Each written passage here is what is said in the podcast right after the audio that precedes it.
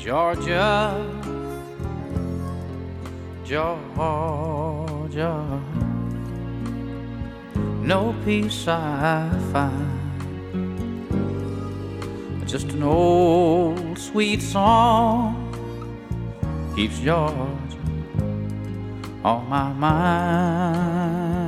Good morning, good morning, good morning. Little Willie Nelson, Georgia, on my mind. Kicking things off for us on episode 625 of SCI's Lone Star Outdoor Show presented by Mossberg Firearms. Cable Smith here with you as always. It is a pleasure, a treat, an honor to be here talking hunting, fishing, the great outdoors, and all that implies. So thanks for dropping by today. Uh, hope that you are having a wonderful spring. Still seeing lots of sharelunkers, like 13 plus pound bass being caught in Texas. So the spawn should be winding down, but still opportunity to find one of those big girls on a bed. And uh, you know, I think there's a after going crappie fishing on Lake Fork using um, live live scope for the first time ever in February. I mean, I, it has to be why all these big fish are being caught, especially on O.H. Ivie. Uh, like unprecedented the number of sharelunkers being caught um, in Texas and, and big bass being caught. I, I saw a 17 pounder caught in uh, California this week. So um, I wonder how that technology is going to change bass fishing and whether or not um, the pros should be allowed to use it. I think that they will use it and that they are using it. They'll continue to use it because Garmin is uh, heavily involved with MLF as a sponsor and they sponsor so many of the anglers. There'd be a probably pretty big backlash if they tried to do away with that. But I don't know where you draw the line on ethics. It sure was fun seeing a fish and picking them off one by one. I'm not going to lie. Um, but then again, I'm not a tournament fisherman and not doing it for money. So, hmm, I don't know. I don't know what the answer is. Interesting to think about, though. Uh, but congrats to everyone that's landing those big bass. And if you're punching uh, tags on longbeards, I think Texas, maybe we still have what, um, certainly in, nor- in the North Zone, one more weekend, I believe. South Zone should be wrapped up by now, but uh, many other states, especially farther north, start way later than we do. So uh, hopefully you guys are having a wonderful spring turkey season. Um, it wasn't the best one I've ever had, but it was a dang good one. I punched two tags on uh, two like two day hunts. So I didn't. I only went out four days, and uh, I shot two beautiful toms, and then got a buddy. While I didn't get him his first turkey, I did get him his first deer, which I think I talked about a couple weeks ago. He shot his first axis deer, a deer of any kind, uh, spot and stock in the Texas Hill Country. So that was just as good, if not better, uh, to uh, to see my buddy Dylan take his first big game animal. So uh, lots of memories made, and hope that you guys have been doing the same. Truly, mean that. And, and if you haven't gotten out, hope you make plans to get out before the season ends. Also, spring bear. I keep I keep forgetting about bear season as a Texan. Um, it's something I've done a bit of. I think I've taken four black bear in my life, but um, with Canada being shut down, to me because I'm unvaccinated, it's been put on the back burner. I have a hunt booked for on Vancouver Island, British Columbia. Big black bear. Uh, as soon as that tyrant Trudeau will actually let me back into the country, I plan on on uh, getting up there as fast as I can. But uh, yeah, if you're bear hunting, hope that you're having a great spring bear season as well. And those are just kicking off as the uh, as those Bruins are coming out of hibernation in uh, northern climates. Um, what are we doing today? Well, you know what to do. Pull up that stool a little closer to the old campfire. Pour yourself another cup of that black rifle coffee out of Granddaddy's beat up old Stanley thermos because we are ready to rock and roll. And we're going to get into this phrase that irks me more so than anything else I'm, I, I hear in 2022. And it's the phrase, I'm a hunter, but. But. Red flag right there. I'm a hunter, but. Okay. Well, we got to dive into that. What does that even mean? because uh, are you are you with me? Are you against me?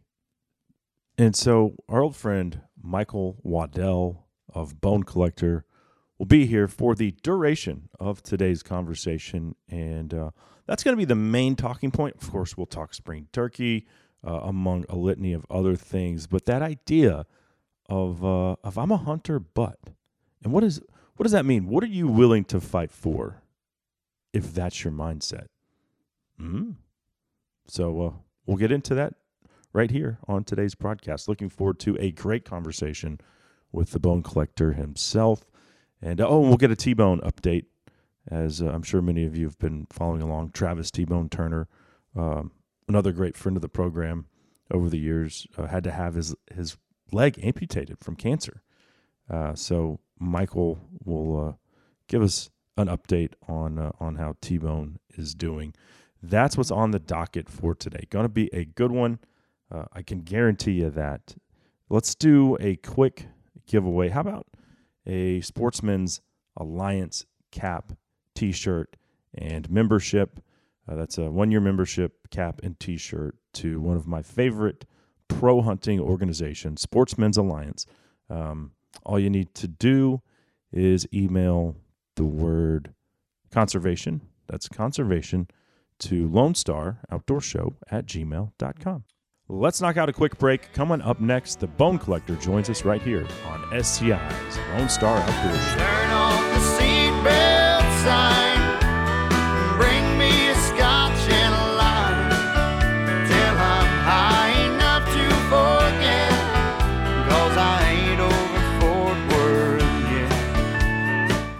Hey y'all, Chris Letzinger, online sales manager at Cinnamon Creek Ranch here, reminding you we're not your typical archery club.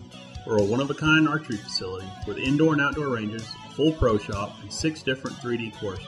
Cinnamon Creek was designed by hunters for hunters. Located in Roanoke, Texas, we have over 200 3D targets to hone your archery skills. Call 817-439-8998 or visit us at cinnamoncreekranch.com to visit our new online store.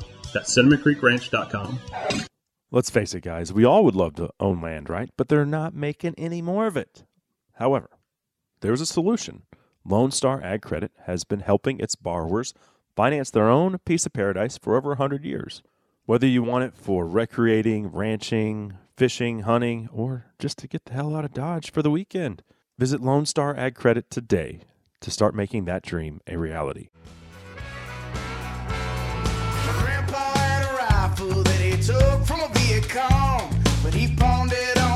Guitar when he got back from Saigon. Every now and then I think about him when I sit down to play. Swing low, sweet chariot, amazing grace. So let the beat roll on, about to get in the zone.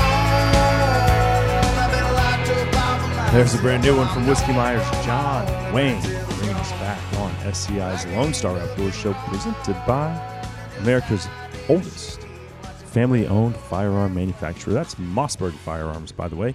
I'm Cable Smith. Thanks for being here today as we are all set to check in with our good friend Michael Waddell. But first, this segment proudly brought to you by SCI, the worldwide leader in big game conservation. SCI continues to put its money where its mouth is, time after time, whether that's internationally or here in North America. If you are passionate about big game hunting and therefore big game conservation, because let's call a spade a spade, there are no more passionate conservationists on this planet than us hunters. So, anyway, if those things interest you, which they probably do if you're listening to this show, then head over to safariclub.org today to check us out. We'd love to have you. Um, let's bring him on right now. Joining us from somewhere in that Georgia backwoods, the Swamp Nasty uh, turkey calling champion, former grunt over at Realtree, who uh, ran cameras, worked his way up, and subsequently all that hard work paid off. He has been the face of outdoor hunting television for damn near two decades now. It is my pleasure to welcome the Bone Collector's Michael Waddell back to the show. It's been a couple years. I think the last time we uh, sat down was at probably a Texas Trophy Hunter show in San Antonio or Fort Worth or something. I think it was, man. It has. It's been a while. Yeah, yeah. The first thing I want to ask is how is T Bone doing? Um, he's obviously been in everybody's thoughts and prayers, and I felt kind of like a jerk because my Instagram account got deleted, um, and I was texting him trying to see, hey, if it comes down to it, can you help me out? And he just didn't respond. And and him and I text back and forth periodically on stuff. I was like, man, T Bone's just blowing me off. But uh, Right. I didn't. He hadn't put out there publicly that he was fighting cancer.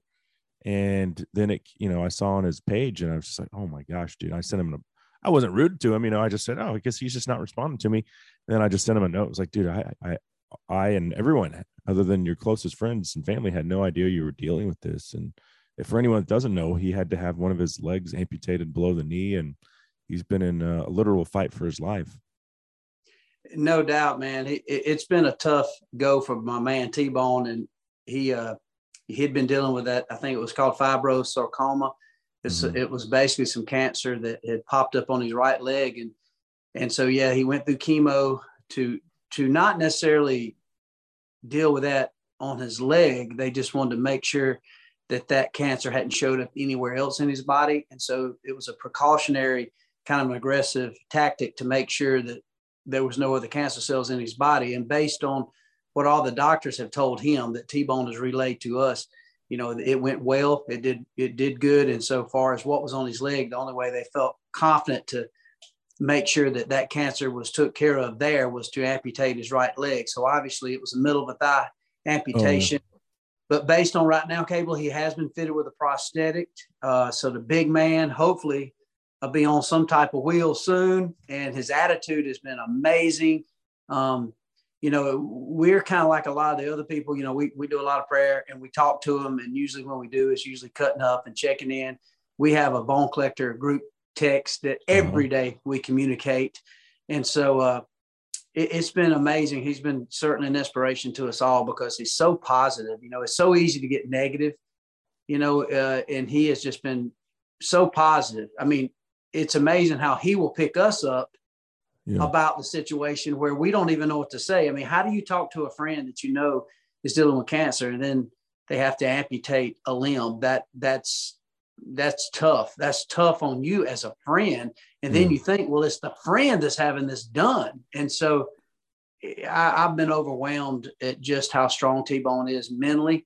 And so obviously he's got a long road ahead of him, but um, so far so good. He's he's been obviously uh, getting it monitored every day. He's been going to physical therapy. He's been working with the, the people who are designing and, and putting this prosthetic together. So uh, we'll see, man. But based on T-Bone, the way he goes about things, um, I expect the booger to be right out there this fall hunting somewhere. You know, I really do. I think I think he's going to come on strong. And so uh, the the prayers and the thoughts and everybody just reaching out has been good. And you're right, Cable, for T-Bone to not hit you back within a day or two, you know something like Yeah. man, did I piss him off? I mean, Yeah. what did I do? You know, I haven't Uh. even talked to the guy. Why is he mad? And, and so, yeah, that that's not like T-Bone. And he was going through a lot. And he didn't even share this with us until a long time. And he basically just wanted to understand himself, him and his wife and his son, to figure out exactly what was going on. So when he did talk to you or me or anybody, he could say, here's exactly what's happening. Here's what I'm up against. And then, you know, you could specifically let people to know what to pray about. Mhm. So uh, he, he really was very private about it until the moment came, like you and like our audience and the people that watch Bone Collector and, you know, watch these podcasts and listen to these podcasts, realize that, wait a minute, T-Bone is missing. He like he, Yeah. he went AWOL. Is he mad?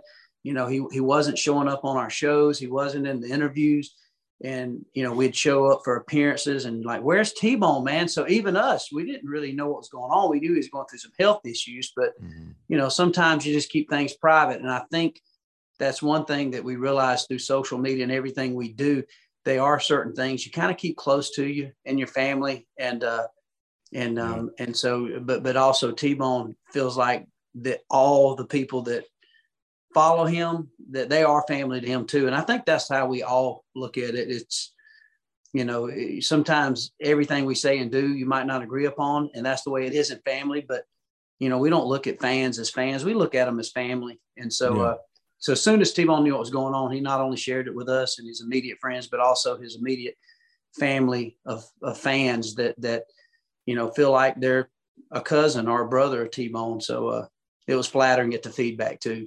Mm-hmm.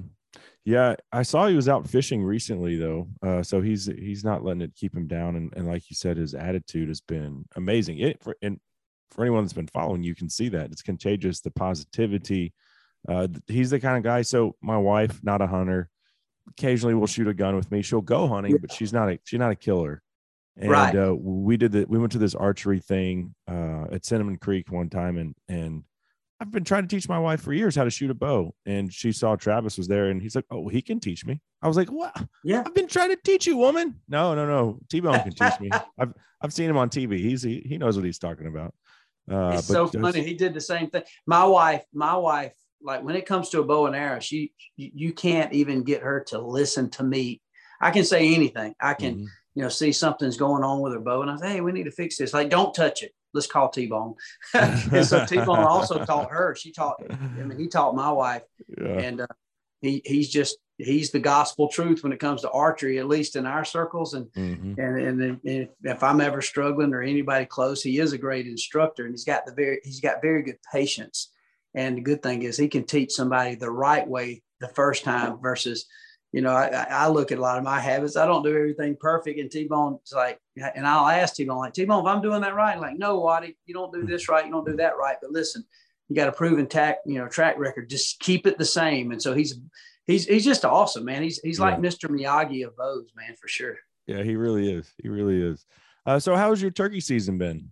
it's been good. It's actually been uh, very, very busy. Um, and it seems that 90% of what I'm doing now, Cable, is um, is just really going with a lot of people, a lot of partners, a lot of celebrities, a lot of influential people in our space. And um, I feel like I've been so blessed to kill a lot of turkeys. And so for me, I feel like more of an ambassador trying to give back and to try to introduce to people this love and this passion for turkey hunting. Uh-huh. and it's it's been it's been really cool. And, and oddly enough i um you know people ask me all the time you know how many turkeys have you killed? And i'm like man not enough. And so obviously that's why we work so hard with nwtf and turkeys for tomorrow and we're trying to understand what's going on with the turkey populations around the country because we really love to hunt them. It's one of the most intriguing fun species to hunt because it's very tactical you have to have a lot of knowledge. I mean, you can just walk out in certain areas and have success killing a turkey, but if you really get deep into it, it's one of the deeper hunting sports out there because you understand a language, you understand habits, you understand what trips are trigger, you understand different stages throughout the spring. So it's a very tricky technical animal if you get past just a man, I got lucky and went out there and killed one. So I, I love it. And um and overall it's been a really good spring. We've we've got a lot of good footage. And I would say the biggest thing that we've gotten this year, Cable, has been just just the authentic joy and the look in somebody's eye when they finally have a turkey gobbling hard coming in and they've never seen it. It could be somebody in Texas that, you know, has has always looked at, you know, these turkeys as feeder rats and something that just eats all the Oh, deer yeah. corn and aggravating. You know, sometimes you see in these areas where you got a high population of turkeys, it's a nuisance almost like like a hog. And but when you see somebody get a chance to hunt them in the springtime of year and they bite hard on a call or bite hard on a decoy and they're coming in strong, it's it's a different adrenaline rush that they've never seen. So I've really enjoyed capturing that on video and being part of that type of, of hunting this spring and the last several years. So it's been nice. I uh, I get to take advantage of uh, a group, a, a deer lease where they they do treat them like feeder rats, and so Yeah. they they just leased it to me for the spring. They're like turkeys, yeah, we got turkeys. You want to hunt those things? Yeah. just help us pay for our protein bill. We don't give a dang about no turkeys. And I'm like, okay, I'm your guy. So uh, yeah. Yeah, I love it. Um, I did went down to South Texas uh, to like around the King Ranch, and I think Michael, those have to be the dumbest turkeys in the world. Oh yeah. They're not smart. Yeah. but it's so fun. Like, you know, if you, if you, know, probably like you, uh, grow up and you hunt all these places. And so, you know, there, there's no doubt. I think all species across the country, you know, you get into these areas to where certain animals are easier to put your tag on. And, but, but if you grow up in an area where it's unbelievably hard. Like you know, in the South, Georgia, Alabama, uh, and these areas down here, and that that can go over to Mississippi, up into South Carolina. I mean, turkeys are almost like this mythical being, to where you hear one or two turkeys gobble, and they're back in this thick swamp, planted pine, clear cut, you know, creek bottoms and, and hardwood ridges. It, it's almost like you just dream. It's it's not like Bigfoot, but if you grow up hunting them, there's a time in your hunting career that you're like, I just want to get one within 30 yards. I mean, it's like right. it's, it becomes like this obsession. But yet, if you grow up hunt like that and you learn how to trick a few of those turkeys from time to time, then you get to a place like you're talking about around that King Ranch. Oh my God, it's it's almost like you feel like the turkey whisperer, you know. oh yeah. and and, um, and it's a great place to get people introduced to it. And and the numbers are good. There's a lot of turkeys and and and they work. It's like textbook. So no, nah, man, mm-hmm. I I love those trips every once in a while, man. I'll get my teeth kicked in, you know, sometimes by these old southern easterns, and I'm like, man, I'm re- I'm ready to go to South Texas or I'm ready to go to Nebraska and chase a, a Merriam around or something. All right, so that leads to the next question: Which uh, subspecies is the least intelligent? And I ask at this time of year, I ask everybody that that's uh, a seasoned turkey hunter, because uh, I've only ever, I mean, I've I've only ever hunted uh, Rios, right? And uh, I think we're gonna do a uh, a Merriam strip in New Mexico next spring. But um, you know, we have we've spent a lot of money in Texas on Eastern reintroduction, but you get your four turkey tags, and only one of those can be in Eastern, and they're only in uh, a set few counties and you know I've I've seen them, but I've never it's never been in the spring. I've never hunted them in East Texas. So anyway, you've hunted them all. I think you know, no doubt. I I would have to say that the Merriam is typically the easiest turkey. However, a lot of it I think is based on environment and population of those turkeys because I've also hunted easterns, say in Tennessee, and um, it was as easy as any turkey I'd ever shot out in Nebraska. You know, mm. where they worked to the call and gobbled, and they were hundred percent Southern Easterns. Um, I've also hunted Rios that were just amazingly easy, like literally, like get a box call or a good pot call, and I mean, try to start a fire with them and have turkeys gobbling and coming to the point where they go, they're, they're working so good that we're literally trying to get the east sun on them coming in. Like, okay, that turkey's into the sun. Let's not work that turkey. But then again, I've also been to these places like you're talking about, maybe a deer lease and be working a promotion. And somebody say, Hey man, I got some Rios if you want to come hunt and be in the heart of Texas. And I'm talking about these turkeys are, are as smart as any Eastern I've hunt, ever hunted in Alabama. But if you mm. want to go by the stereotypical rule of intelligence, I would rank the Eastern as the toughest. Um, then I would probably go down to uh, maybe a Rio and Osceola being Sackett, depending on the situation. Osceolas, which live in South Florida, um, what's difficult about them is finding a good place that you can have access to to hunt. But by rule, an Osceola turkey, whether it's public or private, they are very attitude oriented. So they're like a mean banty rooster. They're smaller in stature and they just have attitudes. And so they're easier to manipulate, in my opinion, based on aggression. They're very active to, to strut and decoys, to Jake decoys, and they respond. But a lot of times it's finding an Osceola that's the tough part, not mm. tricking them. And so after the, that, the price tag on those hunts has gone up. and it's just it's unbelievable. Yeah. And I, I would say, that, yeah, because it's the only place, you know. Right. And so if you're really a, a true authentic chaser of a grand slam, anything south of Gainesville is considered an, an Osceola based on, you know, NWTF as you would label them and register mm-hmm. these turkeys as a grand slam. However, a lot of your old school turkey hunters still want to get very south. I mean, they like to get south of Fort Myers. And so you get down into that Okeechobee, you get down into that Immokalee, those tomato farms. And I mean, these turkeys are black winged. They're smaller. I mean, 13, 14 pound turkeys, and they are mean as a dead gum striped snake, mm. son.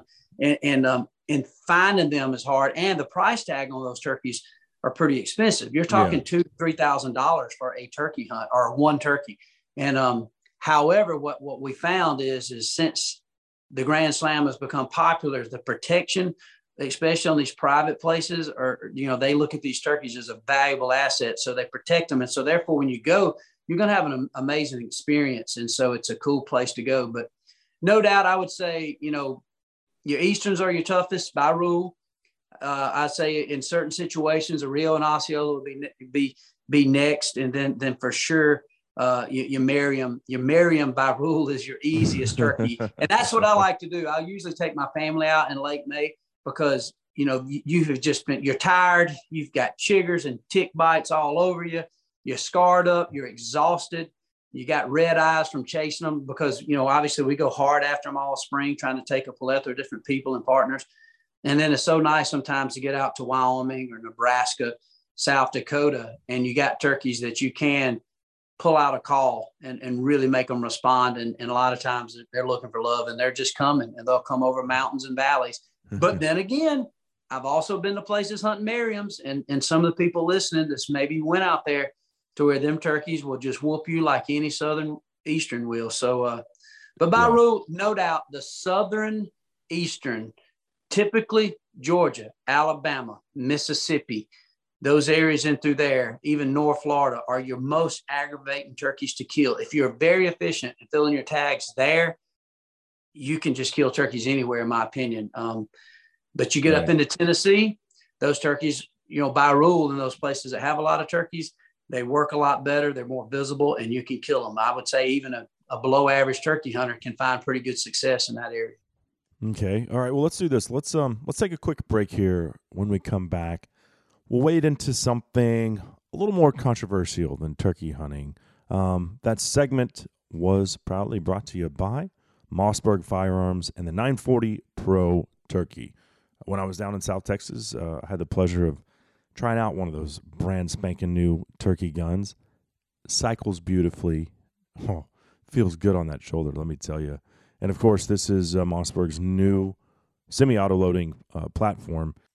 And here's the beautiful thing you don't need to clean it. That's right, 1,500 rounds before they recommend you even take a swab to that gun. And who is ever going to kill 1,500 turkeys? Well, maybe maybe Michael, but the rest of us, no way. Uh, you'll die before you ever kill 1,500 longbeards.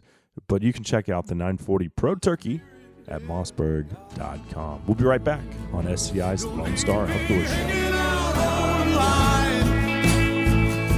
Don't leave me hanging out on the.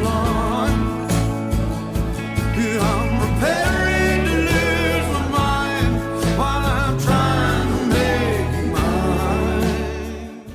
Hey guys, Cable here, and last year was a wild year for censorship. It's only continuing in 2022 uh, for us hunters and anglers. So I've partnered with the social media platform Go Wild to combat mainstream social media censorship. Go Wild was built by outdoorsmen and women, by hunters and anglers just like you. It's a free social community. Not only are your photos not censored, they're encouraged. Imagine that. Go Wild gives you points for things like sharing your trophies, gear reviews, and inviting friends. As you earn points, you unlock awesome rewards too, such as gift cards, free swag, knives, huge discounts on brands like Garmin and Vortex, and so many more. Oh, and if you create a free account, you get 10 bucks to the store just for trying it out. Visit downloadgowild.com to get started, and I'll see you over there. Cable here for Stealth Cam and the DS4K Ultra Trail Camera. Highest quality video on the market, bar none. It's 4K. It's incredible. And they've also got an entire lineup of cell cameras as well. You can find it all right there at stealthcam.com.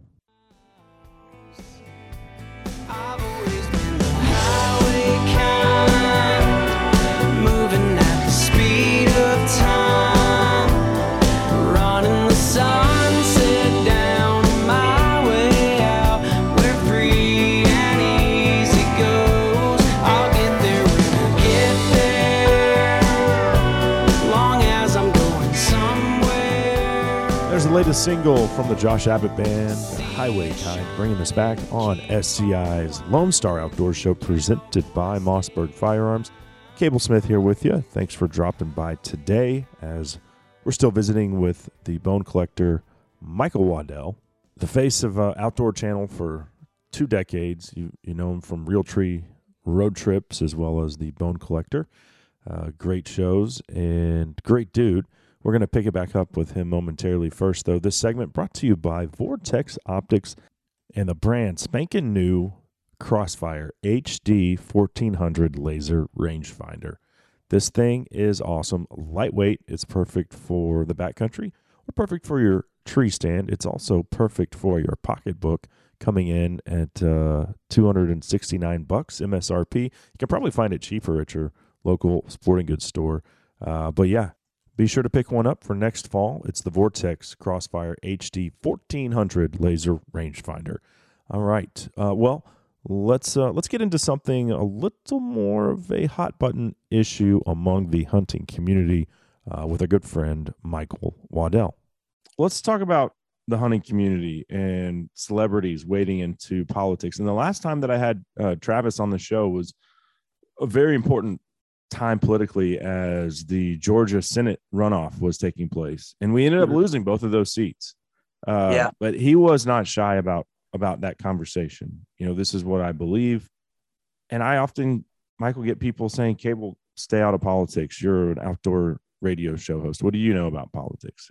And my response every time is, you know, show me a conservative politician that's drafting anti-hunting or anti-Second Amendment legislation. And they don't have a response, man.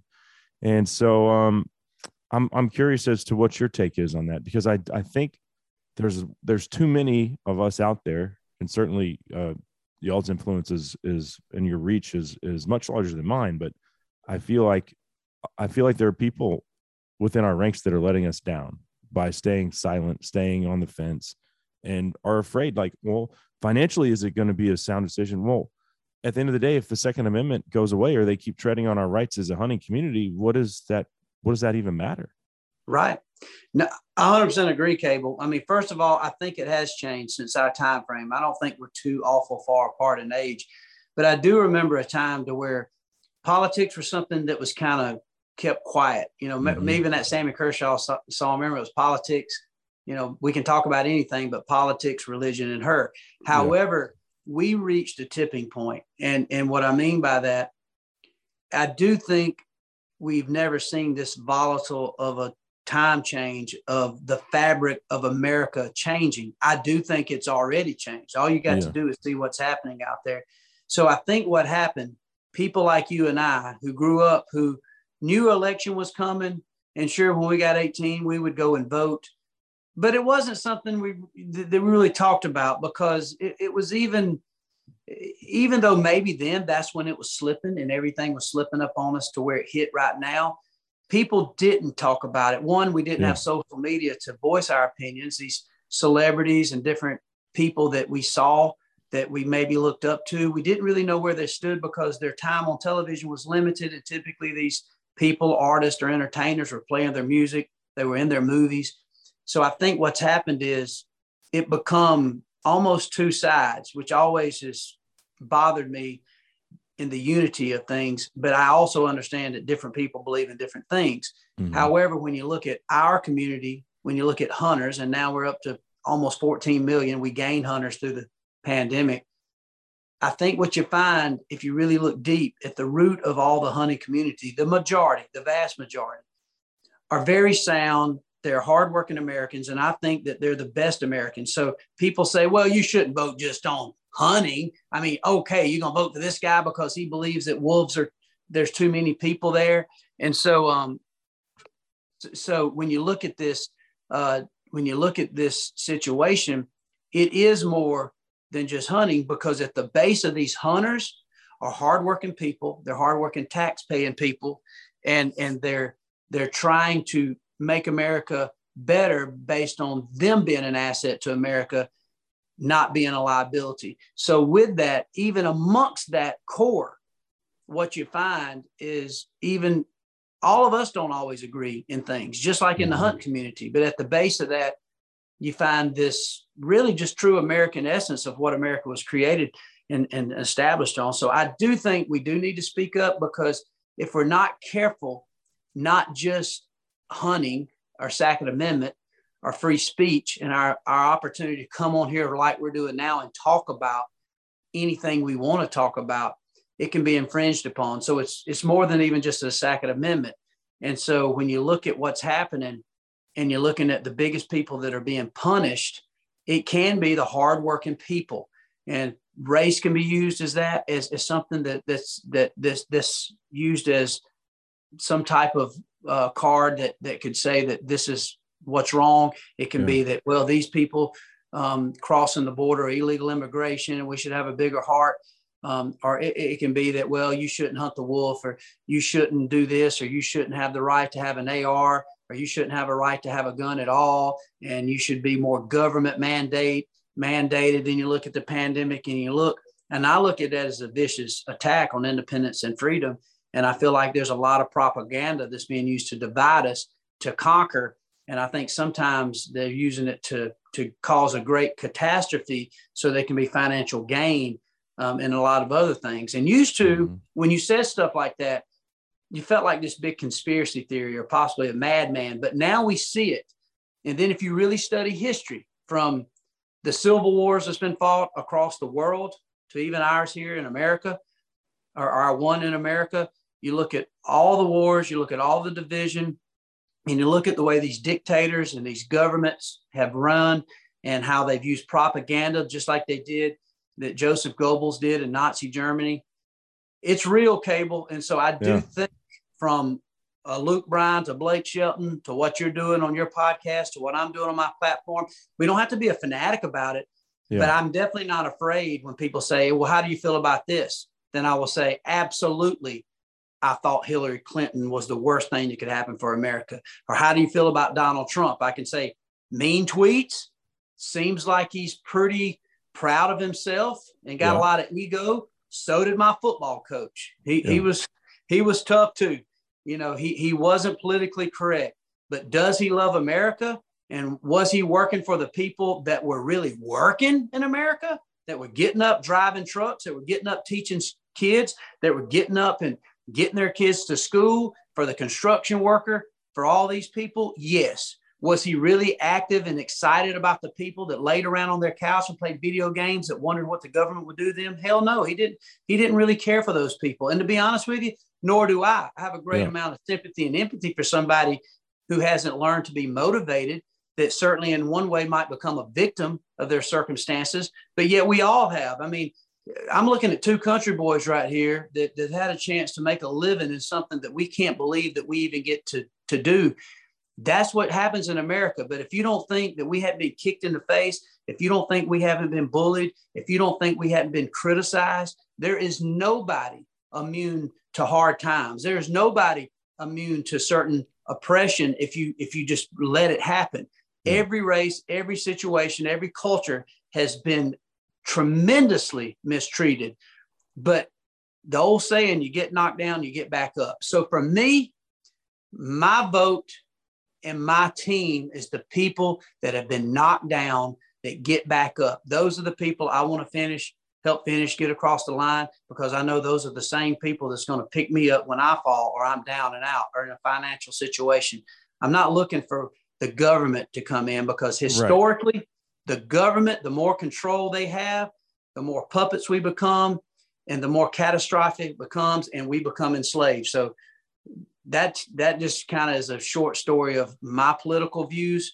And so for me, I don't look at certain things. I look at who is on my side on those views, and that's who I'll fight for. Obviously, I'm a hunter. I'm, I'm just a simple guy who likes a good grown, homegrown tomato and some silver queen corn and I love a good country meal, you know, and, and just gather around family and friends. But I also work. I'm, I'm, you know, mandated to pay taxes. I'm mandated to do my part for the county and the city that I live in. And, uh, and I do my part, but I have to work for every dollar I get. And there's a lot of people like me and you that do that. And I think that those are the most valuable players in America, not these people that are hitting on crap. And, and so I, I just, it, it, just really makes me mad. And if we're not careful and if we don't get up and talk about these things, you're right. They will rule, they will take it away. And next thing you know, we'll be sitting around and like, God, I can't believe we can't go on Cable's podcast and talk freely. We can't do right. that anymore. Look at right now, and sorry to keep rambling on this, but look at right now. Look at the uproar with Elon Musk buying Twitter. Right. And and, and with insane. the simple, that's insane. With the simple simple foundation point he believes that nobody should be censored. You know, and now now even some conservatives and Christian based people could say, well, I don't want my kids on Twitter because what is going to be on there? Nobody truly knows. But he's basically, to me, is politics. He's trying to say, if you want to go and say these things, if you want to go and say, hey, man, I don't know about all these, you know, these these shots and boosters, and I don't know, is it COVID really killing people, or is it remdesivir when they get treated at the hospital? Well, again, even somebody hearing this, like, shut up, Waddell. Well, at least you should be able to explore it. I don't know Right. exactly what's going on. And the reason I don't is because we don't have enough information. It's a one sided narrative with these social media giants on everything from climate change to all these things, to wars, to Ukraine and Russia. We only know what we're being told. And like Denzel Washington said, if you watch the news, you're, you- you- you're, you're disinformed or, or un, and if you don't watch, you're uninformed. And so what is the truth and what is not. And the only way you get the facts and the only way you become a good hunter or a good carpenter or a good truck driver is you get everybody talking and then you can pick certain things out of there and you'll start finding out the truth through your own experience and your own experiments and experience. And, and that's what happens right now.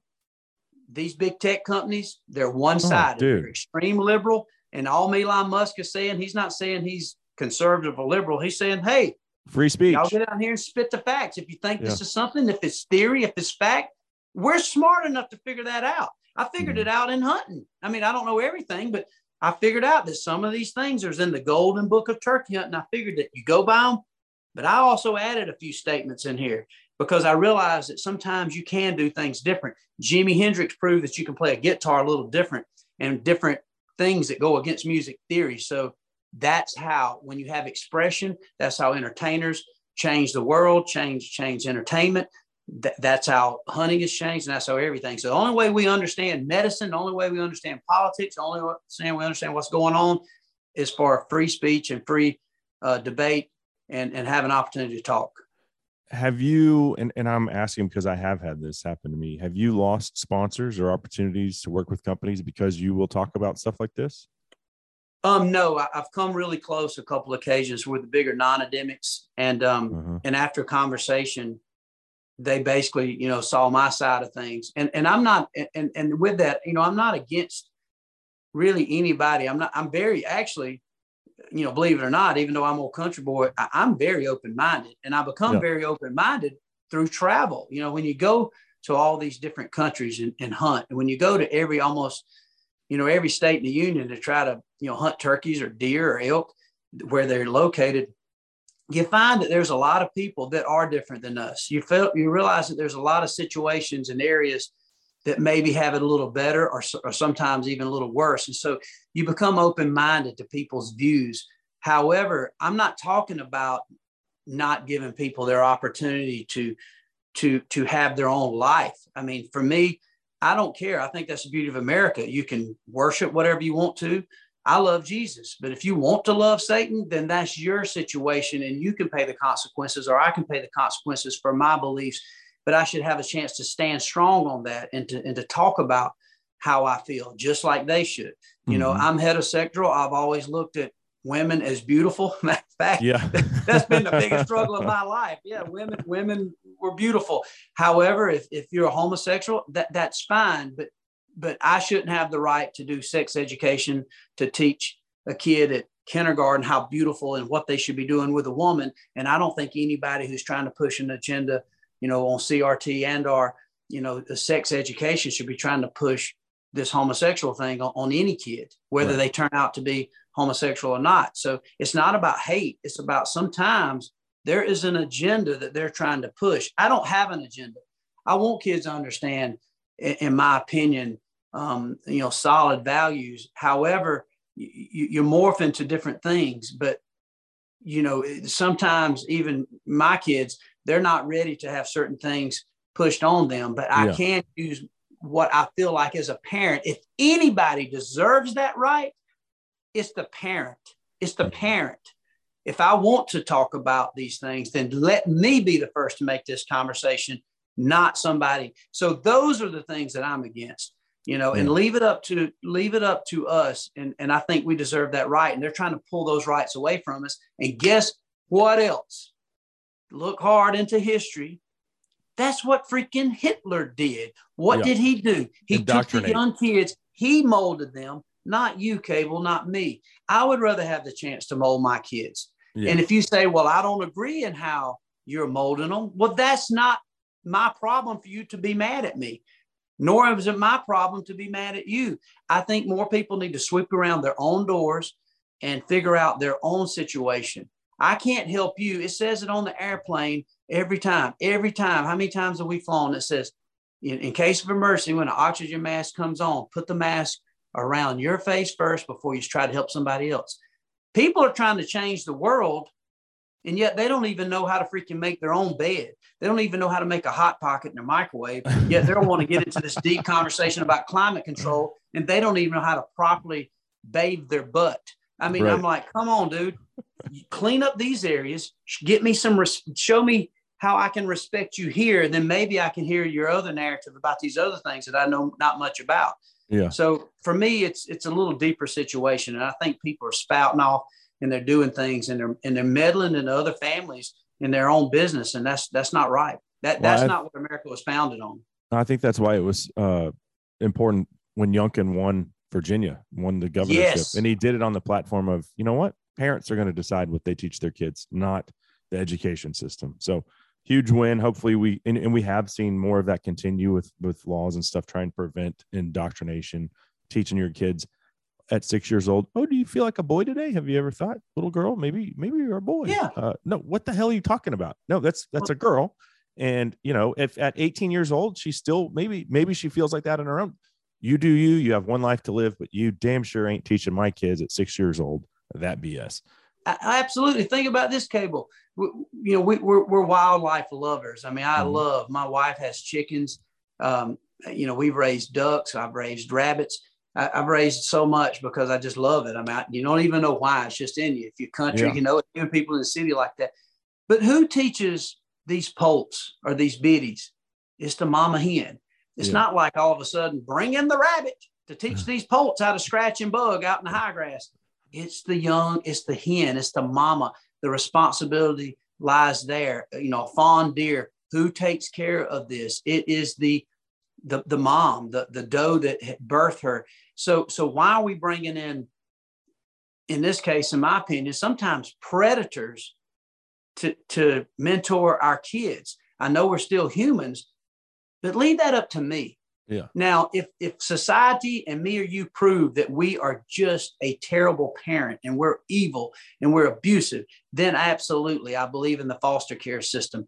But I don't need I, I need teachers to teach my kid to help me teach them how to read and write, to teach them things that are fundamentally sound. And then when you start looking at they're going in there teaching them that white people are bad, that you are mm. bad, you should feel insecure, or you should feel weird that you do like a girl if you're a boy, or you're a girl and likes a boy. And you know, Or it's your, okay. your dad's to- a hunter. What's wrong with him? Is he a weirdo? Yeah, and then you then you talk about your dad voted for Trump, and maybe he's a hunter, and maybe they're trying to teach this kid that you're the one that's evil, or maybe that Yeah. they should feel insecure, and that maybe they're questioning their life and why they should be feeling this way, and they get confused because they're hearing a different message when they get home. You know, when we're saying you know the prayer before we eat a ham sandwich or or a feast, and so at the end of it, I don't need teachers, and I think it is unbelievably wrong for for teachers to do more than what they're supposed to do. And I think it's time to look at the education situation. Uh, you know, again, I've never was that good in school. I've always believed in school, but half the stuff that I'm talking about right now, you don't need a teacher to teach you from first grade to senior year. You can Google it and learn all you want to.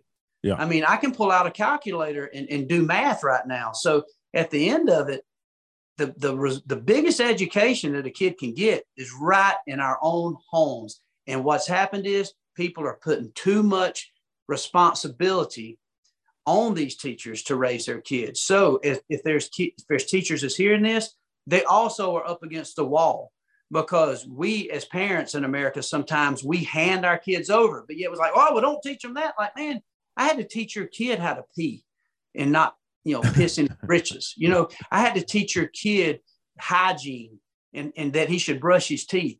So these teachers on the other side of the equation, it is not fair for them. They want to teach them science. They want to teach them biology, reading, writing, and arithmetic. But what they're having to do, they're having to teach things that they should have already learned at home. So there goes two sides. But for mm-hmm. those of us who send our kids to school and they're clean and, and their hair is combed and their teeth is brushed and they're respectful as they can they can be and they know that if we hear that they're disrespectful at school that they're going to be disciplined at home those are the kids that these teachers can really mold and make them educate make them smarter and teach them tricks of the trade and how to get through in life when it comes to just a solid education of knowing history but now what we're finding they're ripping pages out of the history book Oh because my they don't gosh, want yeah. that talked about. They don't want they don't want people to understand, you know, what you know Gaddafi was like. They don't want to know what it was like over in Zimbabwe. They don't want to understand about Nazi Germany. They don't want to understand truly, uh, you know, ju- uh, you know what Stalin was like and these different dictators, and and so these things can slip out of control if you don't know. For people like you and I, we have been very blessed. The biggest blessing I feel like I've had is to be able to travel the world, not just the country, the world, and see things for myself. And it's pretty easy to see that America is the greatest country. But if we're not careful, we're slipping right into the trenches like Zimbabwe did. We're slipping right into the trenches like some of these third world countries did with, with dictator and being self and the government getting too much control. So, uh, no, we got to get political. And I know people want to talk about hunting. You know, maybe they're listening here, but you know, to, to protect hunting, to protect this lifestyle, we sometimes got to have a discussion about politics Yeah. and voting and voting for the right people that see it like us, that, that see like you. And so we have to get involved. And I see uh, an AR right behind you, and you see my gun safe right behind me. You know, Yep. there's plenty of those in there. Um, and that's the thing is that they are intertwined, and it's unfortunate. And and and you and I, I mean, it sucks that we have to have this conversation, right? But It does. people have to be talking about it. Uh, let's take a quick break, Michael. When we come back, we'll get into hunter recruitment. I've always been on one side of the fence, but uh, I'm starting to think that hmm, maybe that's not all it's cracked up to be. So uh, we'll do that next. That segment brought to you by Black Rifle Coffee Company, America's coffee company, veteran owned and operated. And uh, whether you like a light, medium, or dark roast, they've got a litany of each for you to choose from. And you'll save 20% off your coffee order or um, swag. They've got lots of funny t shirts and caps and stuff. Uh, but yeah, 20% off with that promo code Lone Star 20 when you check out at blackriflecoffee.com. We'll be right back on SCI's Lone Star Outdoor Show. road I go, forever onward I know, forever uh, onward I'll go, forever searching Tactical Skeleton Firearms specializes in custom AR 10 firearms. They're best known for their AR 10 308 pistols, also dual caliber AR 10 rifle systems, and dual caliber AR 15 takedown pistols. Tactical Skeleton specializes in custom Cerakoting engraving, and they'll custom laser cut the foam insert inside your hard gun case. They'll also take on any exotic caliber build offered on the AR 10 or AR 15 platform. Precision machining and hand built quality, guaranteed by a lifetime warranty. Who does that? Get free shipping on your order when you visit tacticalskeleton.com today. Cable here for Pulsar. If you're looking for that nighttime optic, whether it's uh, night vision or my preference, thermal, hmm, man, these things have gotten a lot more affordable over the years. Now, of course, still a pretty penny, but the working man can get into a thermal, can certainly get into night vision. It's a game changer, and nobody does it better than Pulsar. So if you're ready to light up the night, head over to pulsarnv.com to check out their entire lineup of thermal and night vision optics. Hey, this is Cody Jinks, and you're listening to the Lone Star Outdoor Show. When I pray for peaceful waters, but the storms already came. So let it rain, let it rain. When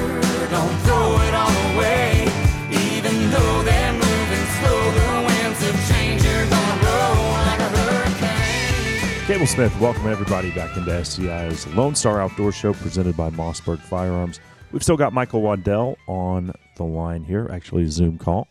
Uh, that's one of the silver linings of COVID is Zoom. it's great to actually see a face rather than just talking over the phone. But anyway, we'll get back into that conversation here in just a second. But first, this segment brought to you by Numa Outdoors and the new Pathfinder Solid Pant. Uh, I just picked one up. Well, they sent me one, but uh, I wore it fishing on Lake Broken Bow a couple weekends ago. It was like 80 degrees outside, but I was nice and cool in the Pathfinder pant. It's a blend of some kind of materials, don't know, uh, but it's that stretchy, comfortable feel, and it looks stylish too. You can find the Pathfinder as well as Numa's new lineup of solids, both tops and bottoms, right there at NumaOutdoors.com. And uh, save 20% with that promo code LoneStar20 at checkout. All right. Well, um, stemming from a recent conversation on hunter recruitment with the Angry Bow Hunter, one that you guys might have heard, um, I'm still thinking a lot about that. And I figured, why not get Michael Waddell's take? So uh, let's take a listen to his thoughts. Uh, You mentioned 14 million hunters, and I wanted to ask about hunter recruitment because I have based my career on the strength in numbers. We need more hunters. Now, I don't, now I'm at this point in life where I'm like, well, what if it's the wrong kind of hunter that is saying, well, yeah, okay, I bought a hunting license, but I'm only a bow hunter. I don't think you should hunt with that AR, Michael. You shouldn't have that in Texas. So to me, the most annoying thing a, a hunter in quotations can say is, I'm a hunter, but well, no, to me, there's no but. Like you are or you aren't. And if you are, then you better act like that at the voting box. And so I, I I'm asking you about hunter recruitment because now I'm not so sure anymore. Like if you're diluting the way of this way of life and the values that we hold as hunters, as supporters of the Second Amendment, if you're diluting that and you're and you're wading into those waters, which I want to welcome you with open arms. I want to say, yes, you're here, you're Yeah. a hunter now. But I don't know anymore if I can because I'm Yeah. I'm at this point. Like I yeah, yeah I, I don't know if you're the right kind of hunter. If you're making things worse for me, I don't know if I want you. And and that and I hate having to come to that realization, but that's where I'm at. I don't know where you, Michael Waddell, are at today, but this is the first like this Yeah. is the first year where I'm now I'm now thinking about this thing. I'm like, whoa, do we if what if 13 million is the magic number? Well, what if we had 15 million? Do you think the anti-hunters are going to stop if we had 15 million? No, they're Yeah. not. So No. what is it? What is it? Does it really matter? I don't know. You know, Well, I think I think what you're feeling and, saying, Cable, is yes, our- job has always been is to share what hunting is really all about and the Mhm. joy of it. And I've always thought it's one of the best things out there. First of all, even though it's state and government controlled by rules and regulations, you really think about it deep. Hunting is not a privilege. I think most people think of hunting as a privilege. It's it's not. It's just like protection. You have the God-given right to protect yourself, and you have a God-given right, and we are designed to hunt. We are just um, the descendants of the best hunters out there. I mean, there was a time when you, you you didn't go to the grocery store. Now I know people say, "Well, that you can't make that a relevant narrative as to where we're at now because we have grocery stores." Well, you, you- that's wrong because in the end of it, canine teeth are moved to, to tear beef and chicken and meat. And then when you look at where we're at now and the potential of food shortages, why should anyone depend on Winn Dixie or Publix Mm-hmm. when they have it right here?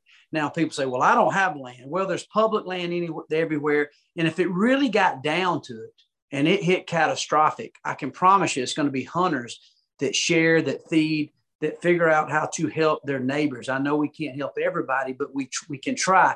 So the fundamental um, right to feed yourself, to defend yourself, to have a chance to hunt, we are designed to hunt. No different than the lion, no different than the shark that, that roams in the the waters across the you know the Atlantic and Pacific.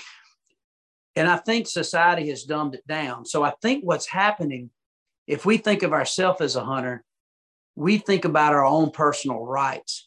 And then because we are law abiding citizens, but every time we go to a state, we will read the rules and regulations as it pertains to what we can and cannot do. If we can bait, if we cannot bait, you know, can we use this decoy or can we not use a decoy at all? You know, can we or do we have to wear hunter orange or do we not? And so we look at this stuff and then the rules will define these things that we have to do.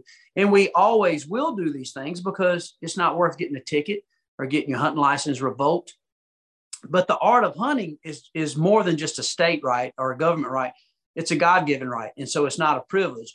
And so we are privileged to have a chance to hunt as many places as we do. So what I think's happening in, in these rules and regulations, then you throw in the word ethics, these hunters that are coming into it, some of them are bringing the same bullshit that we're wanting to vote against, which is this communist Marxism type of, well, you know what, Cable, love your podcast. I like it when you talk about squirrel hunting, but I very much disagree in deer hunting. Yeah. I like it when you talk about bow hunting, really primitive bow hunting, but I hate rifles and I'm working on banning rifle hunting in Texas right now.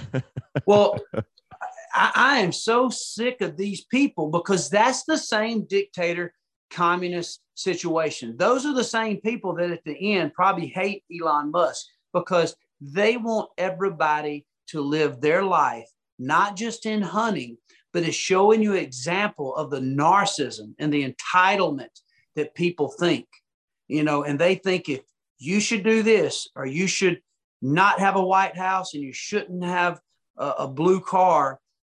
And you ask, well, why? And they say, well, because I don't like them. Yeah. Man, kiss my butt, dude. this is not America and this isn't hunting. There are so many species of animals that I could care less about hunting myself but I have friends and people that I don't even know that might want that opportunity. That's their God given right.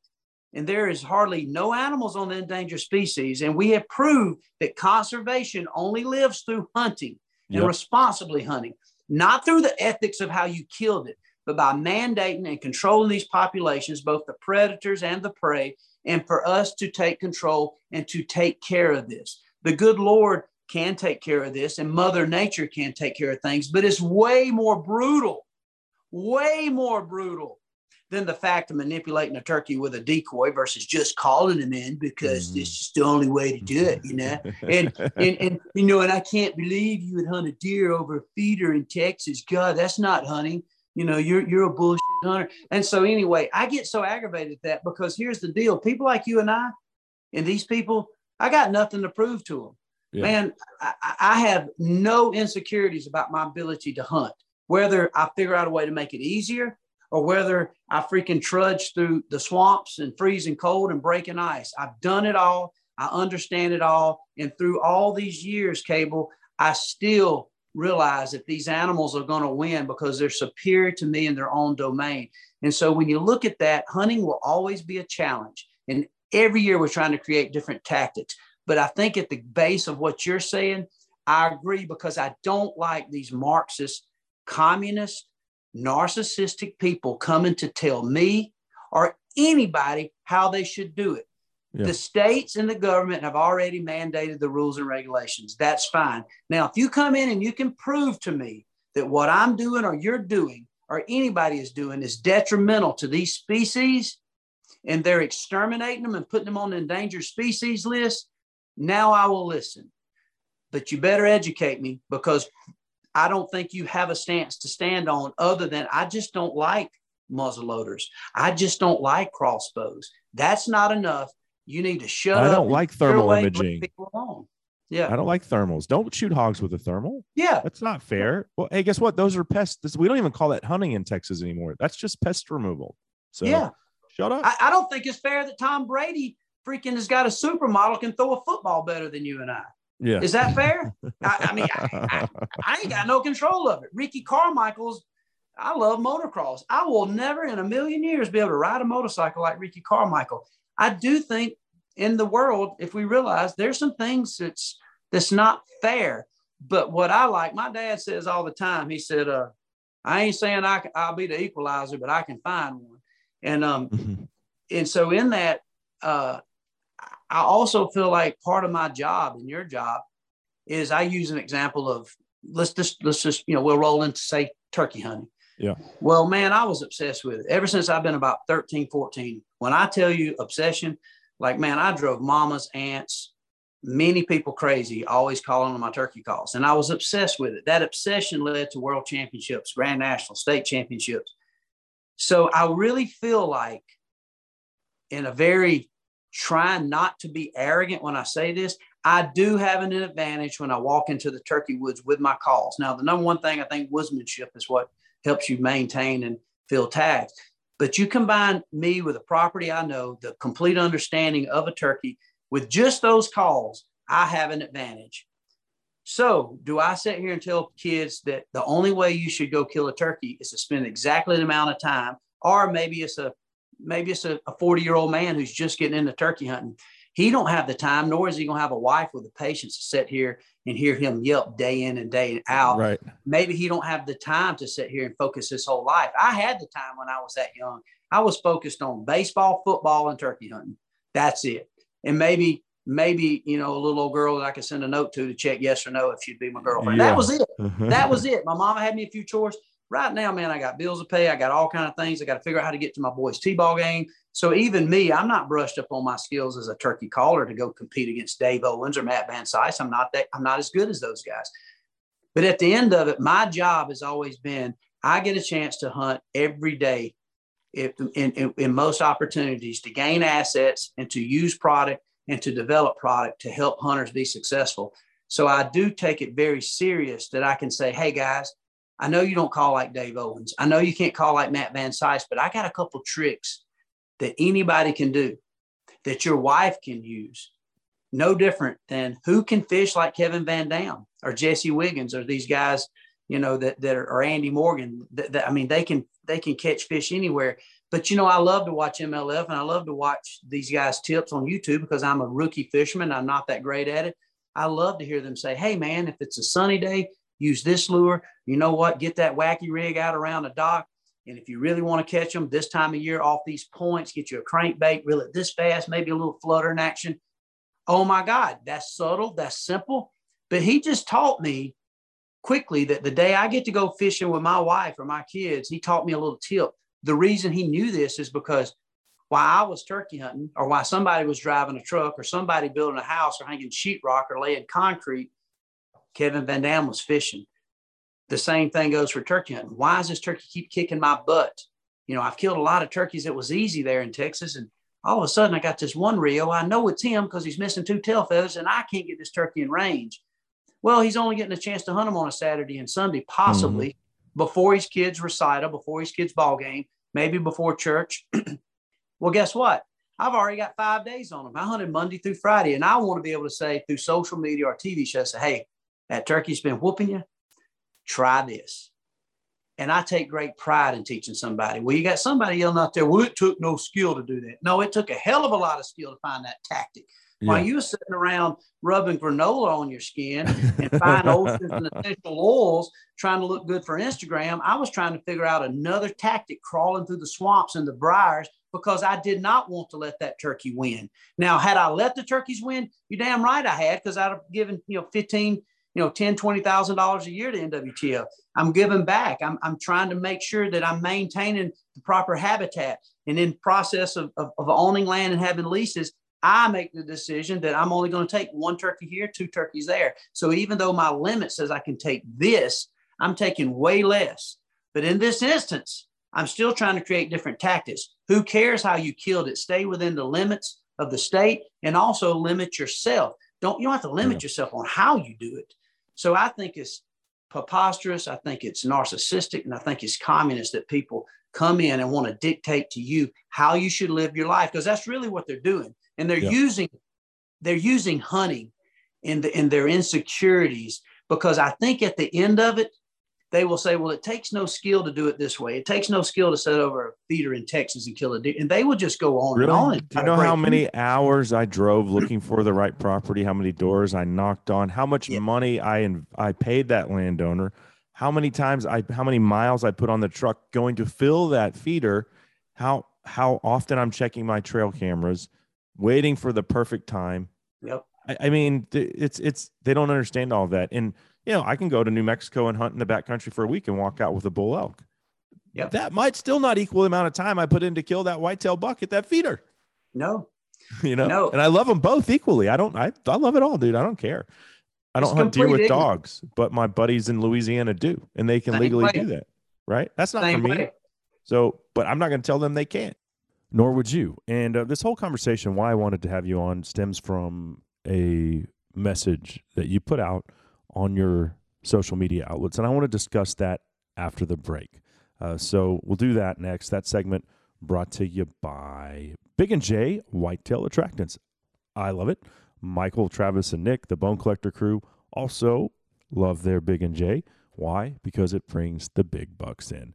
And uh, no matter where you live in the country, they've got all kinds of different scents that may appeal to the deer in your region. Um, I like the original, the BB squared. It was designed in Texas. It works awesome here. But uh, they've got apple scented. They've got a litany of whitetail attractants, and you can find it all right there at bigandj.com. We'll be right back with more on SCI's Lone Star Outdoor Show. Sending you this postcard to tell you that I'm fine. And let you know wherever I go, you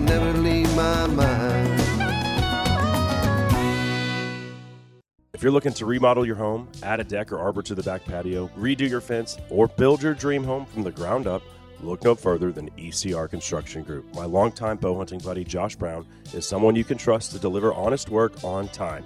ECR Construction Group also serves the North Texas area, specializing in roofing, barn dominium builds, painting, and carpentry. So for your next project, call the folks I trust. That's ECR Construction Group at 214 400 1444 or ecrcg.com.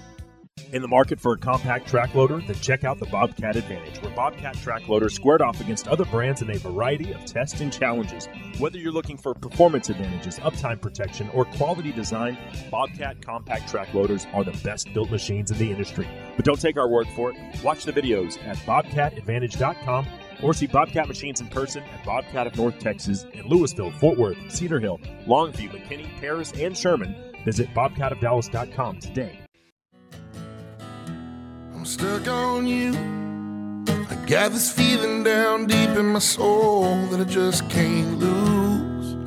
Guess I'm on my way. Yeah. I needed a friend. In the way I feel now, I guess I'll be with you till the end. Guess I'm on my way. There's little Dave Finley bringing us back on SCI's Lone Star Outdoor Show, presented by Mossberg Firearms. Cable Smith here with you. Uh, we are still visiting with the bone collector, Michael Waddell. We'll wrap up that conversation momentarily. First, though, this segment proudly presented by Pulsar and the Thermion XP50 2.0. I actually just got mine this week. Haven't even taken it out yet, but I've seen some of the videos from other folks that have been using them. They are awesome. And uh, if you want to light up the night, change the game completely when it comes to predator and hog hunting, then check out the Thermion or uh, check out their other thermal optics, night vision as well. They've got they've got it all, and you can find it at pulsarnv.com. All right, let's get back into the discussion with Michael Waddell.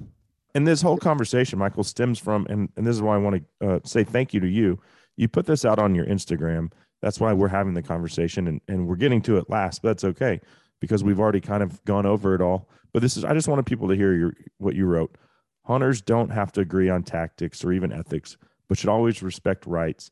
I'll never get bogged down telling someone how they have to do it, but rather fight for the hunters that even hunt species in ways that I don't. We all enjoy different things. America.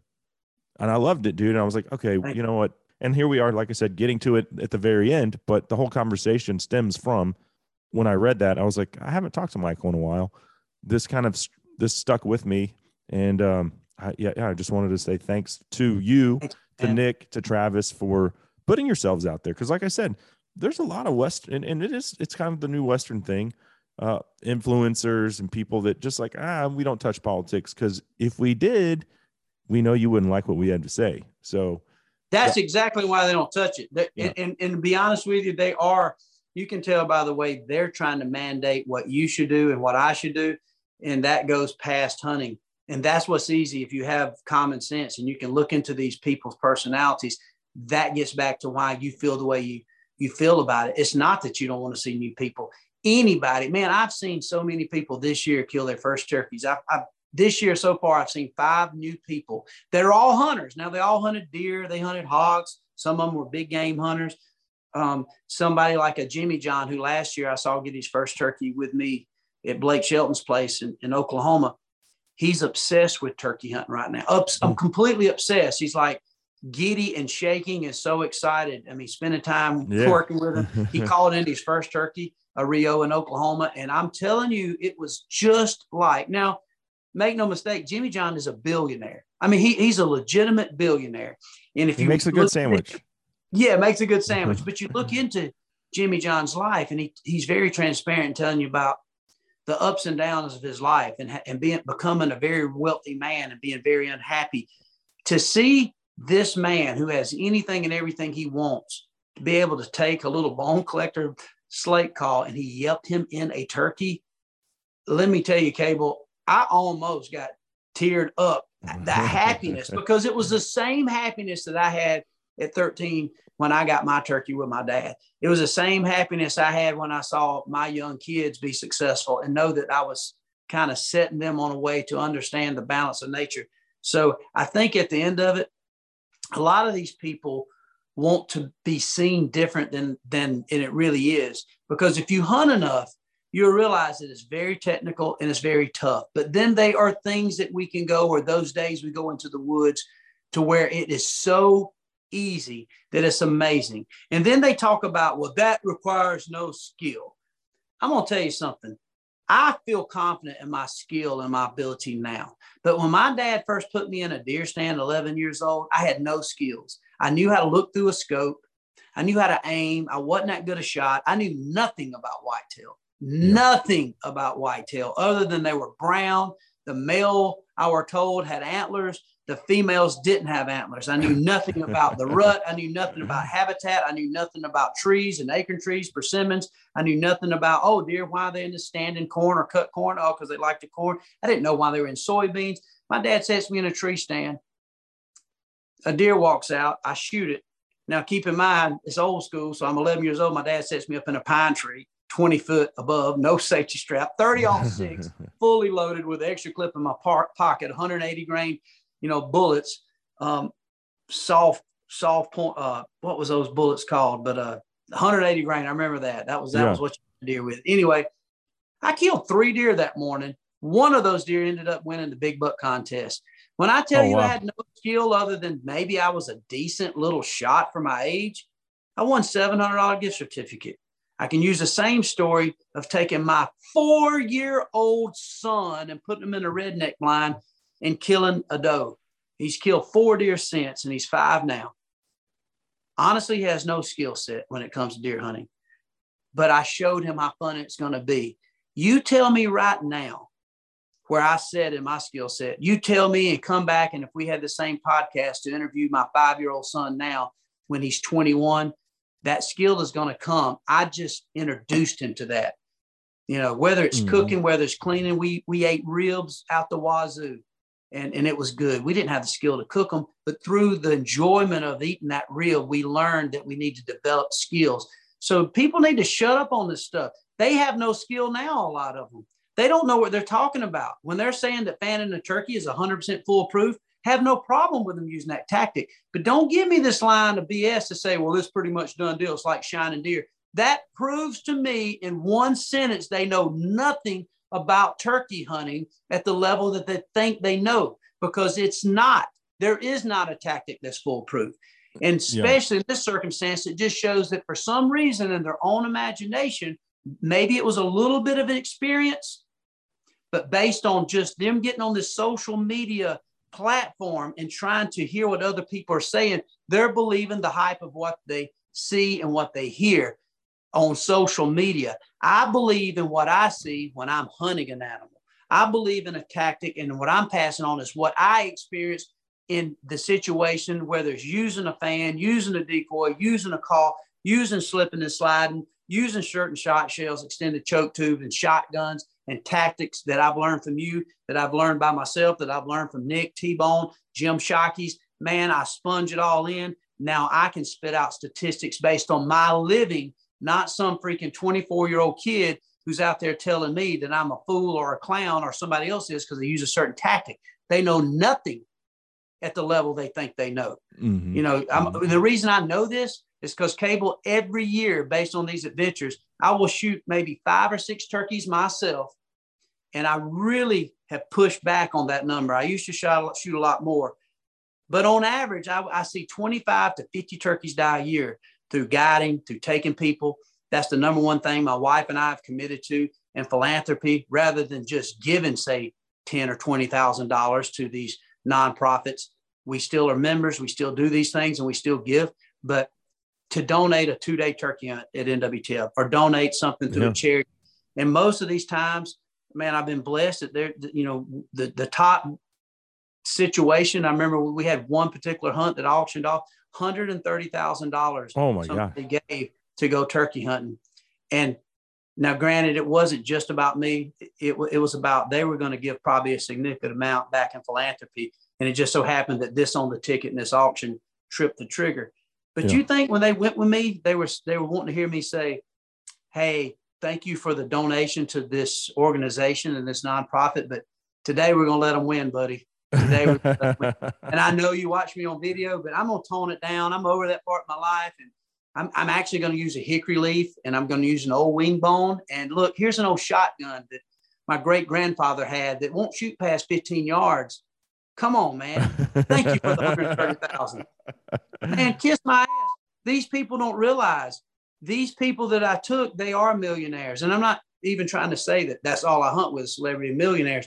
But the big picture is if you don't think that these ain't the people that's going to come back and spend in philanthropy, if they can give $130,000 to go turkey hunting with me, I think it would be too hard for them to give $100,000 for turkeys for tomorrow. Why? Yeah. Because they just love turkey hunting now.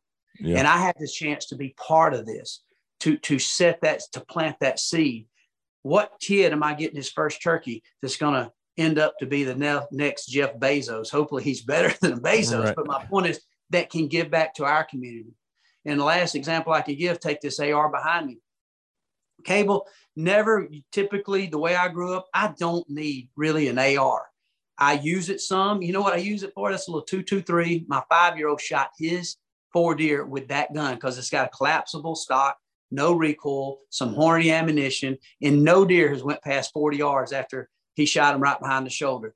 So I never had a lot of experiences with an AR. I grew up on bolt guns. I grew up on the old semi-automatic 742 Remington Woodmasters. And I grew up, if you had money, you got that old Browning BAR, man, with the gold trigger. That was a rich people gun, you know? So Mhm. that AR to me was actually, speaking of Nick Mundt, which I thought he was going to join us on the podcast. he just texted gun- me. He said, "Shoot, man, sorry." I know. Came up. That's all right. That's all right. Well, that, that gun there, Nick Mundt gave me this gun as a gift, and I love it. But let me tell you, even though I don't have an arsenal of ARs, if you think for a minute I'm going to vote against somebody having the right to have that gun, you're wrong. I'm for the guy who wants that AR because here's what I know an AR, as efficient as they can be, man, old country boy, uh, some of these other guns that not even on the list, they're probably way more dangerous than AR if somebody in the madman or some of these real tactical people got a hold to, let's just call it a Benelli shotgun with some buckshot. What if Mhm. they walk into a club? Now, I hate to even bring that up, but my point is there's been so much attention on this that people missed the big picture. And and I'm I'm glad you brought this up because it did. I've been talking nonstop on it, and I'm fired up about it. I think people don't understand the big picture. They get hung up on these things that they think they know, know, and then the more they talk, it just proves how ignorant they really are. So, my final conclusion on this, whether people hate me for it or whether they love me for it, I will fight for every hunter out there, even the ones I don't like, even the ones I think are to a degree narcissistic. I, I'm going to fight for the dog hunter. You're right. I didn't grow up doing a lot of dog hunter. I've done it a few times, and to be honest, I had fun. I'm Yeah. going to fight for the guy who wants to bow hunt with a compound bow, as well as the one who wants to use a recurve. I'm also going to fight for the guy who says, "Man, my shoulder's a little off," and be honest with you, I can't shoot a bow good. I want to use a crossbow. I'm going to shoot fight for the guy who wants to use, you know, an old flintlock muzzleloader, as well as the guy who wants to use an inline. And I'm also never going to call a rifle hunter a sissy. And I can't believe you're rifle hunting. You're not even a man. You should pick up an archery gear. I'm gonna fight for everybody. I'm gonna fight for the guy who wants to fill his turkey tags with an old shotgun and just using maybe a wing bone call. That is so cool that this guy has got this vibe of how he likes to go to the woods. What's Yeah. not cool is for me or him to dictate to me, this is how you got to do it, and use some ad- adjectives and be disrespectful in the process of how they live their life. Because if you do that, what's next? Are you going to look at my wife and say, I can't believe you'd marry a blonde? Yeah.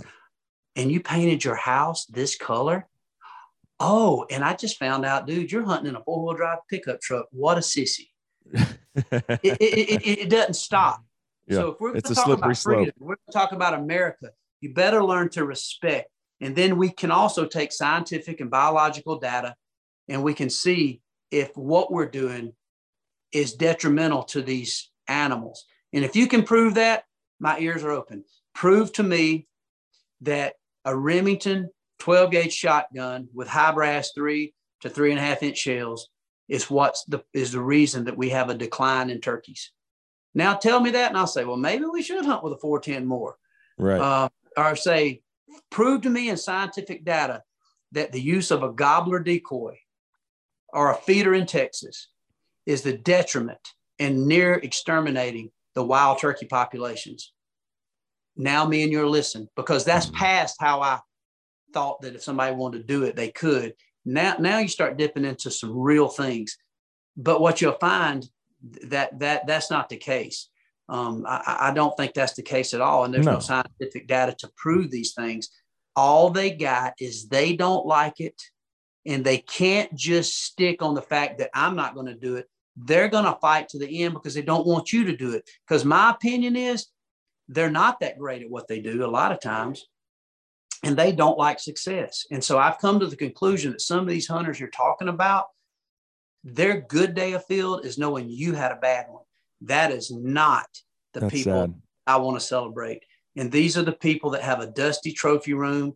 They settle on, they put all their stance on, on what they've scored, and they feel like they're this big guy. And they figure out a way when they see somebody that did the same thing. Well, it couldn't be that they're as good as me. They have to find something to give them some criticism on because how could anybody be equal to me? Yeah. I'm trying to tell everybody that hunts there is nothing I do that you can't do. Nothing. I'm not the messiah of hunting, nor is anybody. I'm not this Billy badass hunter. I'm trying to say if you watch Bone Collector and you watch me hunt with my friends, that it's only badass that I and you can hunt. Now, if you pick up some tips and some tactics, because I can't say that me and Nick Mundt hasn't been a game hog. If I go hunting, I mm-hmm. want to be successful. I want us to be successful. I want my lemon of doves, but most of the time we fall short. But the fun that we have is unbelievably contagious.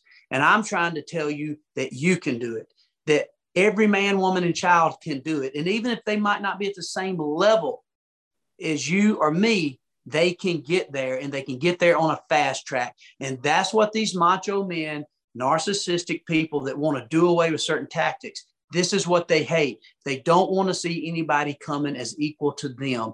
And that is not a good, solid promotion of our hunting heritage and culture. It is something we all can do. I don't Yeah. think I could ever ride a motorcycle like Eli Tomac or Ricky Carmichael or Jeremy McGrath. I don't think I could ever throw a football like Tom Brady. But I'm here to tell you, you can one day possibly be a good a turkey caller as me or Dave Owens. You can possibly kill you a big buck with a bow if you concentrate on it.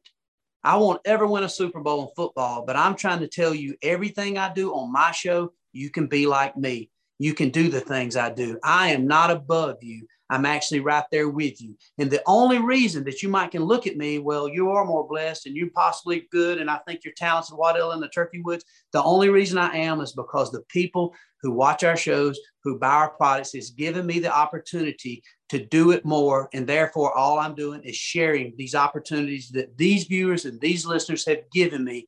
And what a complete jerk would it be to say, guys, first of all, thank you for letting me live this life. But here's what I want to tell you because you were working on that construction site. You didn't get this chance to see Monday through Thursday what I saw, but I'm going to tell you because I know you, Bob Roberts, down there and wherever you're at in Texas, that turkey's been whooping you. Try this. You're not mm-hmm. going to believe it. And so then that four days that I spent they didn't, I was able to share one thing with them. It doesn't mean I know it all, but I really saw it. I really felt it. And maybe I didn't do it the first time I did it, I didn't share it. But after about four or five times, me and you cable out there doing something, and that aha moment where our eyes are like this big, oh my God, can you believe that crap? That's the fourth time we tried that trick and it's worked. Now we keep trying it, we're gonna strike out.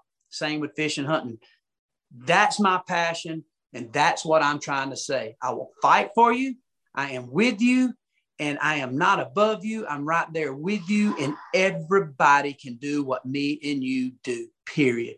The end of story. And another great example is T Bone, always been a big man. Now he's sitting here, uh, you know, with one leg, and you watch and see if T Bone don't find success. Now, is Oh, that no fair? doubt. Some people buy that the one leg big man is going to actually go probably kill a big poking young buck in time and fair chase. Are they going to want to deep down criticize this man? Well, I don't get it. The big guy with one leg kills a big deer. There's got to be something. He had to shoot it over corn, or it had to be high fence. Must have been a farm deer. They're going to throw criticism out of their own insecurity. And when you get to the point in your hunting endeavors that you can't celebrate other hunters, you're a pitiful sight.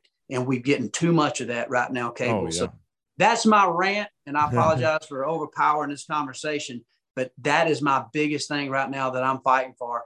And I'm not against these people. I'm really not. I'm not against these people that have these ways that are certain. I actually think it's cool. If somebody wants to hunt turkey a certain way, or somebody says, you know what, I deer hunt, but I'm not going to hunt over bait. Um, I respect that. But if you look deeper into it, there's no way to hunt deer um, if you're not hunting over bait. And people say, "Well, bull crap." Well, again, I know hunting. There's got to be a white oak acorn tree there somewhere. There's got to Yeah. be something. There's got to be farmland in Illinois that they left a bunch of corn over. That same person had to plant an oat field or a wheat field. That same person had to understand that there's persimmon trees down there, or maybe some crabapple trees that are natural. There is bait there. But again, who gives the right to a man to tell them where they can pour corn on their property? Also, who gives the right to the guy who's also like me? I'm blessed. I've got enough money that I can have two brand new, you know, New Holland tractors out there that I enjoy. My dad and I enjoy so much going out and ripping up land. I got 40 or 50 acres of food plots on my farm. I'm not saying it to brag, but that's real bait. I plant soybeans, I plant oats, I plant white clover, I plant chufa for my turkeys. And you know what? I can about set Ray Charles out in that chufa field. And about eight o'clock most every morning, and the turkeys are scratching that chufa up. That's perfectly moral. That's perfectly ethical. That's perfectly legal. Yeah. But for the single mom, Cable, that's out there that lost her husband or boyfriend in Afghanistan, or lost him maybe he's he in a in a truck in a, in a car wreck or in heart attack, who's got a son who watches and listens to you, who watches Bone Collector, who who watches us hunt, that wants to go hunting like us. What am I to tell her? Go buy a John Deere tractor. They're approximately 50 to 100 grand, and you can buy fertilizer, get you a soil sample right now because of the Russia situation. You're going to probably pay anywhere from 5,000 to $10,000 to fertilize, you know, some of these food plots. And you, and the best I think to plant is say some buck forage or oats. They're not paying me. I just like that seed.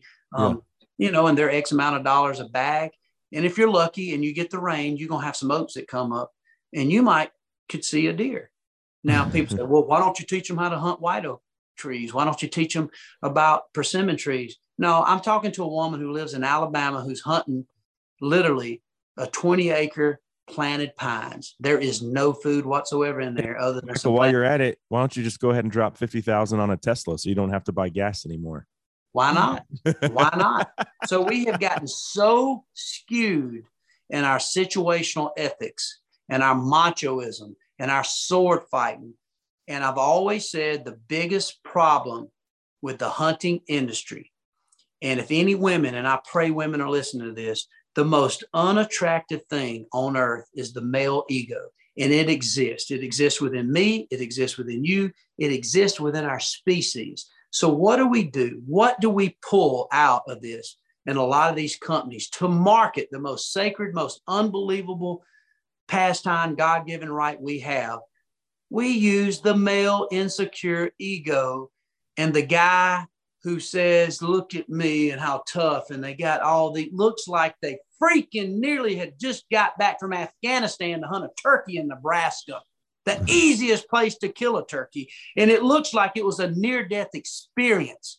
Literally, the photo shoots and their Instagram stories are more dangerous than the hunt itself.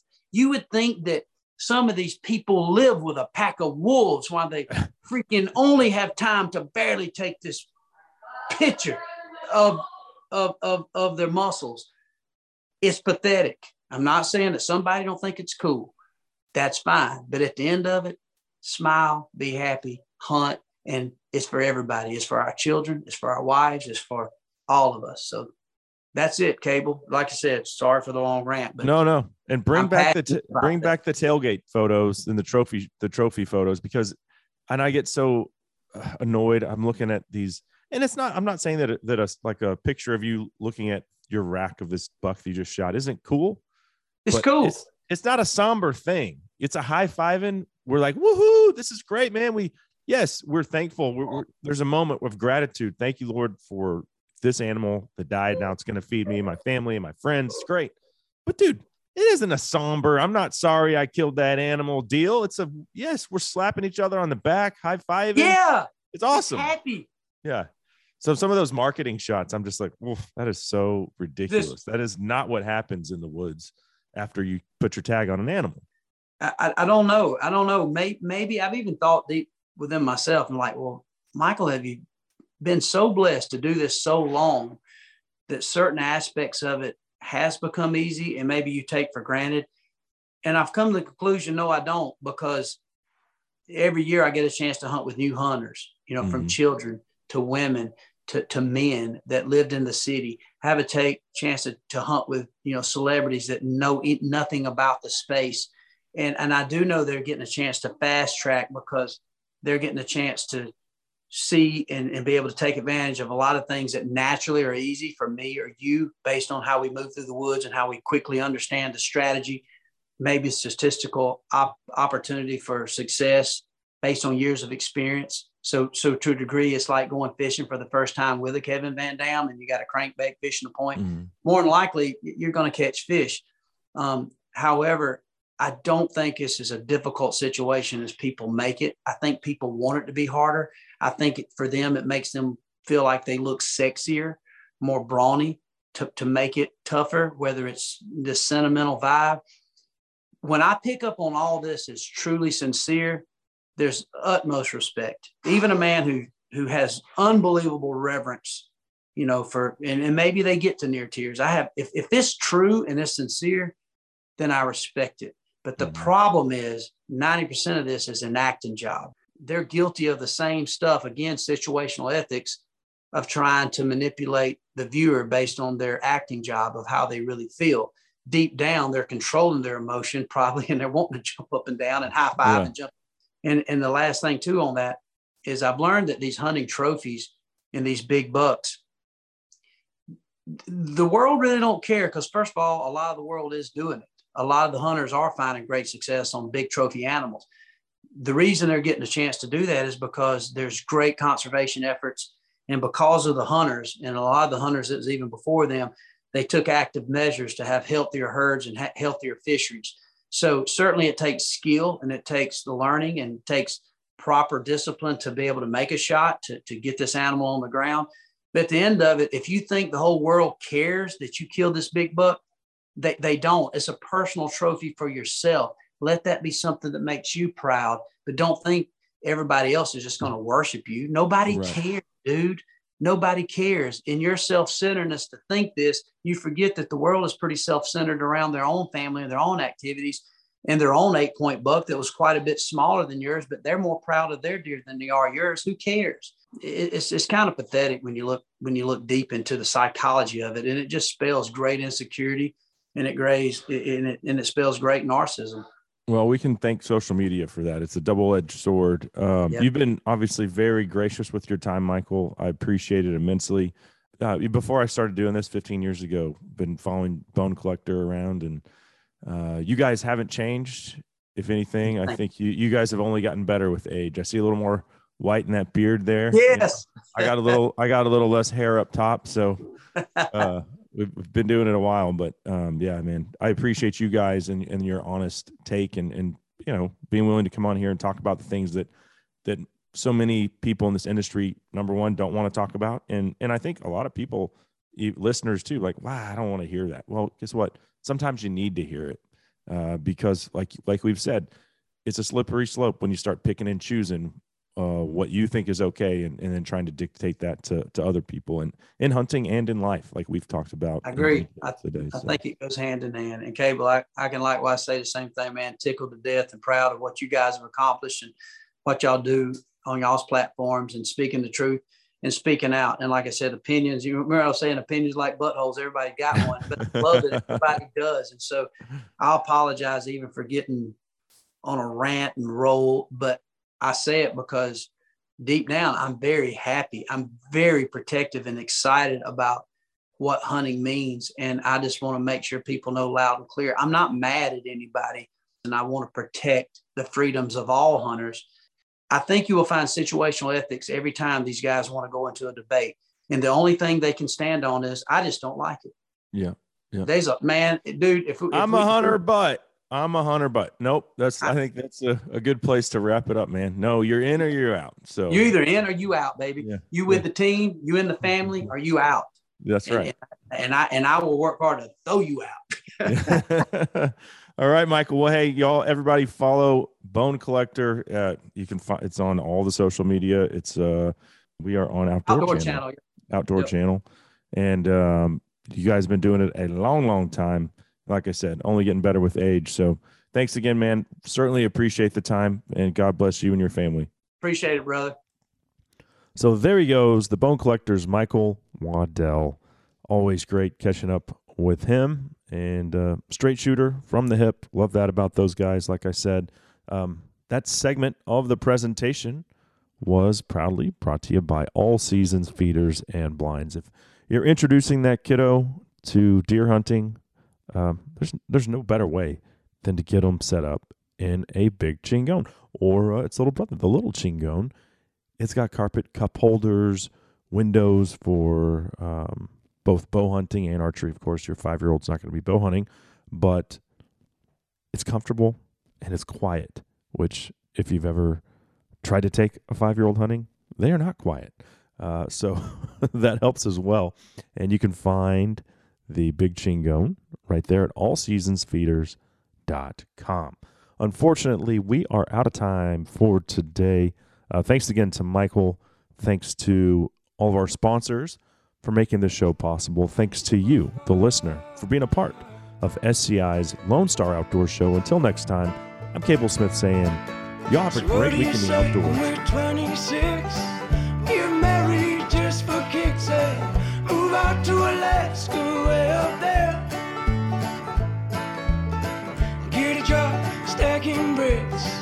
stayed